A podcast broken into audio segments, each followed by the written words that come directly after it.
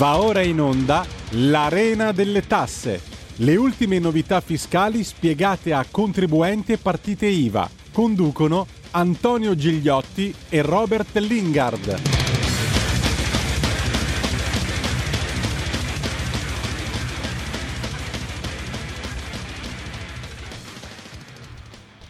Radio Libertà, la linea va immediatamente al nostro Robert Lingard. A te Robert. Sì, grazie, grazie regia, buongiorno a tutti i nostri eh, radioascoltatori. Eh, oggi è un'altra puntata dell'Arena delle Tasse nel mezzo di una propaganda politica che vede il centrodestra nettamente avanzato eh, rispetto al centro-sinistra per quanto riguarda anche i collegi uninominali a quanto pare. E, eh, non possiamo che eh, constatare le enormi influenze eh, fiscali che eh, ovviamente le nuove elezioni eh, potranno avere. Tutti i giochi sono ancora aperti, eh, la partita è ancora aperta, ma noi oggi parliamo di tutt'altro e lo facciamo con il nostro amico eh, Giuseppe Avanzato, commercialista, che è un super esperto anche di super bonus. Buongiorno Giuseppe.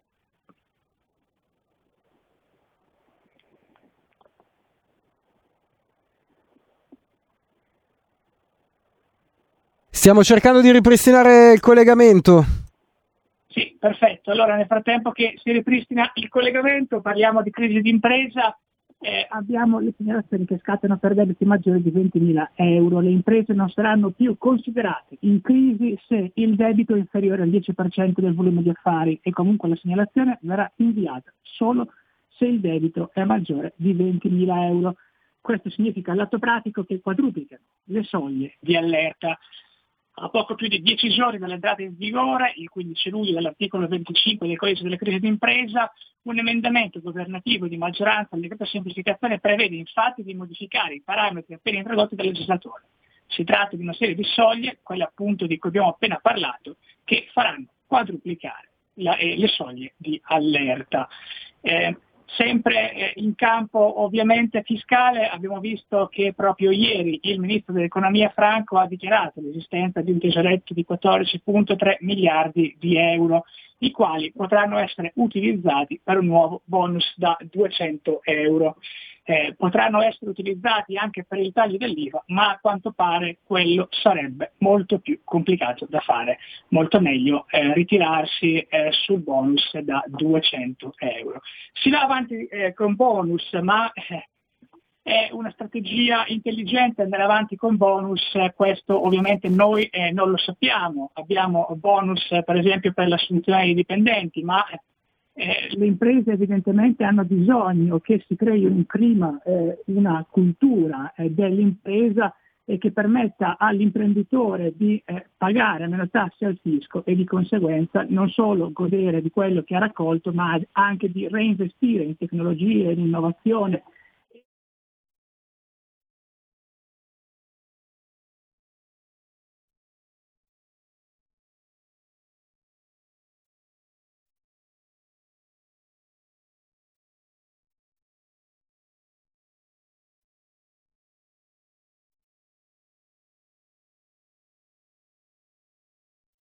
in cui oggi faremo un super approfondimento su tutto quello che c'è da sapere eh, relativamente al super bonus. Buongiorno Giuseppe.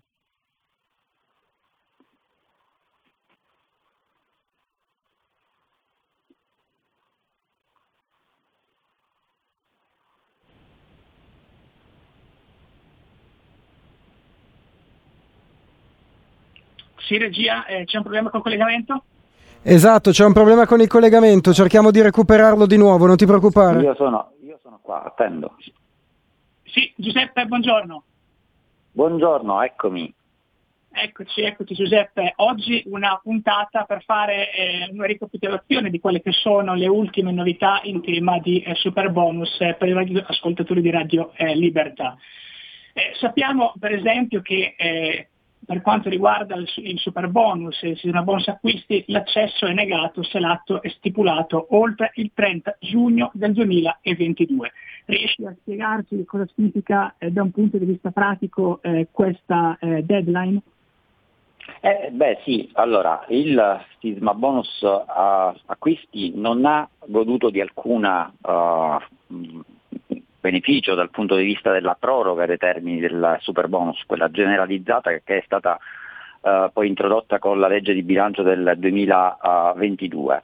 Uh, di fatto il uh, sisma bonus acquisti spetta se comunque l'atto è stipulato entro e non oltre il 30 giugno del 2022. Questa impostazione è stata confermata anche di recente da parte dell'Agenzia delle Entrate con la risposta interpello 384 del 2022 eh, la, nella quale appunto l'agenzia ribadisce che non essendoci alcuna proroga prevista dalla legge bilancio 22 per il sisma bonus acquisti, ricordiamo si tratta di acquisto di case eh, antisismiche eh, demolite e ricostruite da parte delle imprese, eh, con un massimo di spesa di massimo 96.000 euro per ciascuna unità immobiliare che viene acquistata. Questa eh, di fatto fino al 30 giugno 2022 godeva dell'agevolazione al 110%, quelle ordinarie ricordiamole che vanno dal 75 all'85%, eh, quindi chi non è arrivato di fatto a poter fruire della super detrazione del 110 comunque può in ogni caso godere dell'agevolazione ordinaria che esiste e continua a esserci fino ad è stata prorogata fino al 31-12-2024 sempre con possibilità di opzione per la cessione o lo sconto in eh, fattura. C'è da fare su questo una precisazione però perché di fatto ci sono attraverso il uh, decreto uh, 36 del 2022, ricordiamo misure urgenti per l'attuazione del PNRR, uh, è stata di fatto introdotta una piccola deroga a quello che vi ho appena detto, ovvero è possibile eventualmente ehm, stipulare l'atto di acquisto entro e non oltre il 31-12-2022, ma ci sono delle quattro condizioni che sono state eh, previste da parte del legislatore. Si tratta di una, ripeto, di una piccola proroga ma condizionata a queste quattro condizioni, ovvero sia stato sottoscritto il contratto preliminare di, contra, di compravendita entro il 30 giugno, quindi comunque la, la, la data 30 giugno segna eh, la, la, possibilità o meno di poter accedere all'agevolazione e ricordo che il contratto preliminare di compravendita deve essere regolarmente eh, registrato, eh, siano stati versati degli acconti mediante il meccanismo dello sconto in fattura sempre entro il 30 giugno, sia stato ottenuto uh, sia stato eh, effettuato da parte della, uh, del soggetto del tecnico incaricato la dichiarazione di ultima, ultimazione dei lavori strutturali e nel frattempo l'immobile sia stato accatastato almeno in categoria F4. Se queste quattro condizioni sussistono al 30 giugno, di fatto posso spostare l'atto di acquisto entro e non oltre il 31-12-2022. Questa è l'unica agevolazione che è stata concessa relativamente al sisma bonus acquisti. Ma se questa è una delle quattro condizioni che vi ho detto non, non, non c'è, di fatto chi eh, non ha stipulato l'atto entro il 30 giugno 22, oggi non può accedere più al 110%, ma può sempre, come dicevo eh, all'inizio, accedere comunque al sisma bonus acquisti ordinario che va dal 75 all'85 poi a seconda della riduzione della classe di rischio eh, che ha ottenuto l'immobile per effetto appunto della demolizione e ricostruzione. Sì, perfetto, hai fatto una specifica molto, molto importante. Eh, parliamo per esempio del decreto aiuti, eh, il quale ovviamente è, è, stato pubblicato in Gazzetta Ufficiale lo scorso 17 luglio e che approva delle misure eh, molto importanti eh, in vista degli aiuti alle famiglie e alle imprese e che riguarda appunto, va a toccare anche il super bonus per quanto riguarda eh, gli immobili unifamiliari. Eh, ci sono però eh, dei dubbi eh, per quanto riguarda gli immobili unifamiliari, in modo particolare per quanto riguarda la proroga del termine per fruire della detrazione del 110% per i lavori eseguiti su questo tipo di immobili. Eh sì, eh, i dubbi peraltro sono, sono davvero tanti. Allora, eh, il decreto aiuti ha di fatto fissato una, mh, una data, ha spostato una data in avanti dal 30, dal 30 giugno al 30 settembre appunto per poter godere del super bonus sulle unifamiliari entro, per le spese sostenute entro il 31-12-2022. Eh, cioè, vediamo di mh, mh, spiegare un po' meglio qual è, eh, qual è la, la, logica. Allora, per le unifamiliari di fatto l'agevolazione super bonus si fermava al 30 giugno 2022, un po' quello che abbiamo detto adesso per il sisma bonus acquisti. Ma il legislatore aveva precedentemente previsto che comunque laddove il contribuente riusciva entro il 30 giugno 22 a raggiungere almeno il 30% dell'intervento complessivo, allora di fatto poteva agevolare, avrebbe potuto agevolare tutte le spese sostenute dal 1 luglio al 31 12 2022 sempre con il meccanismo del super bonus. Questo 30%, attenzione, fa riferimento all'intervento complessivo, quindi non solo l'intervento relativo al super bonus, ma se ad esempio il contribuente ha in, atto non solo una super bonus, una riqualificazione energetica, ma anche ad esempio una ristrutturazione edilizia, il 30% va riferito ad entrambi gli uh, interventi. Uh, il decreto aiuti ha spostato questa data dal 30 giugno al 30 di settembre. Quindi di fatto che cosa succede oggi?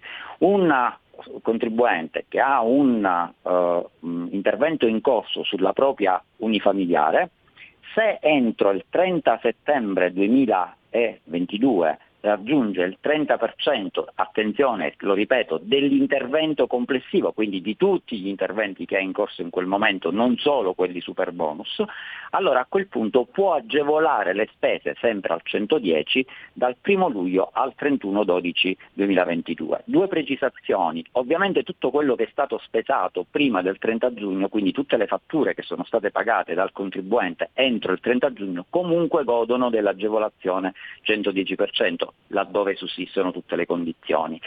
Questo 30% al 30 settembre serve solo e esclusivamente per continuare ad agevolare l'intervento al 110% dal 1 luglio al 31-12 facciamo riferimento, ricordiamolo sempre, alle spese, quindi tutte le spese sostenute dal 1 luglio al 31-12, sempre che il contribuente riesce a raggiungere il 30% dell'intervento complessivo al 30 settembre, godranno di questo super, super, super bonus. Non significa che gli interventi devono chiudersi al 31-12, perché la norma parla sempre ed esclusivamente di agevolazione delle spese e quindi significa che devo semplicemente pagare le fatture per capirci entro il 31-12. Posso anche chiudere l'intervento poi anche nel 2023, nessuna norma mi impone di chiudere gli interventi entro il 31-12.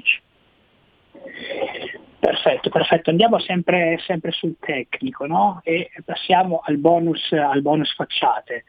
Eh, un articolo apparso sul quotidiano eh, Fiscal Focus ci dice che la mancata indicazione in fattura dell'ammontare dello sconto pattuito non perfeziona l'opzione e questa è una sintesi di fatto che deriva dalla risposta dell'Agenzia delle Entrate numero 385 del 2022.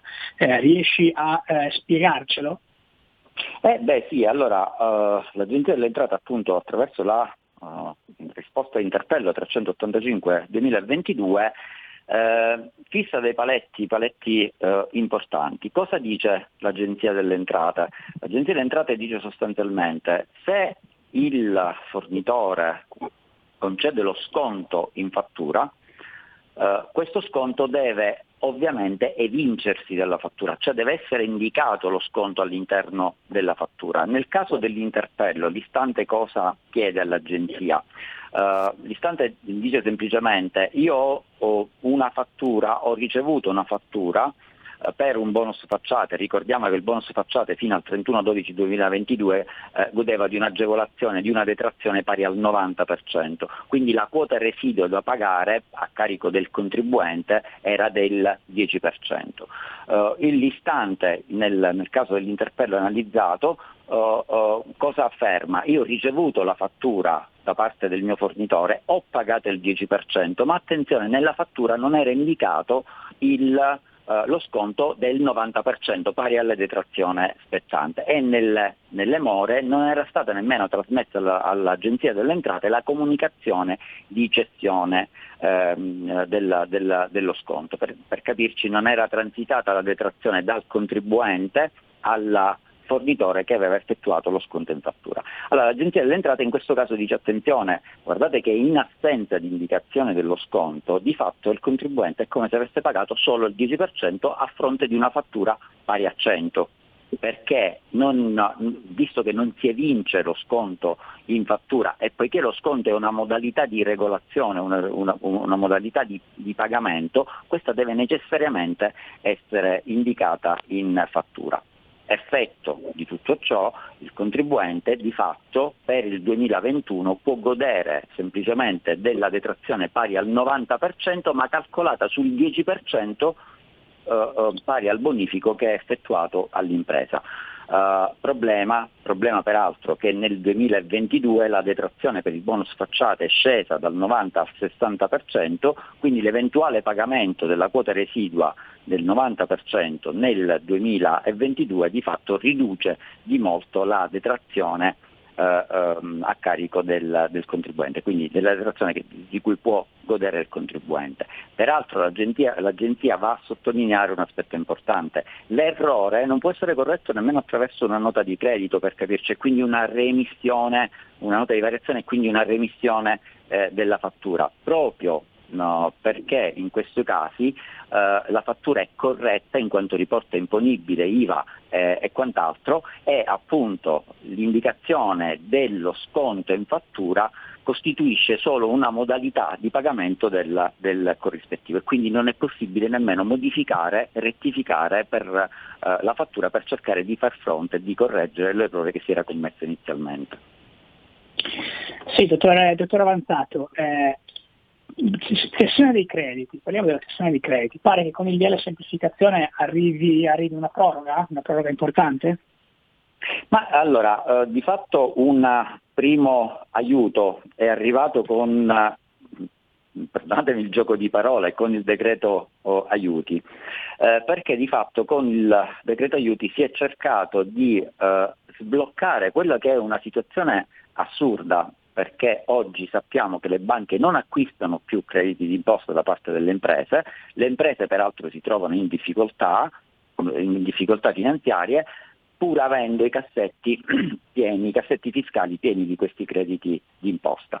Quindi il legislatore ha cercato di in qualche modo rimediare a questo problema concedendo alla banca una quarta cessione. Oggi di fatto le cessioni disponibili per quelle che sono le varie evoluzioni normative che sono intervenute nel corso dei mesi da gennaio fino a, a, giugno, di fatto le cessioni possibili sono massimo tre. Bene, con il decreto aiuti è stata inserita una quarta cessione, ma che riguarda solo esclusivamente le banche, attenzione, quindi è una facoltà solo esercitabile dalle, dalle banche. Il decreto aiuti ha di fatto um, alla, ha dato la possibilità alle banche di vendere oltre già le tre cessioni possibili, di vendere ai propri ehm, uh, correntisti non consumatori o utenti, quindi non i privati per capirci, ma i correntisti, quindi società, professionisti con partite IVA, aziende e quant'altro, di vendere questi, questi crediti. Quindi questa è la famosa quarta gestione.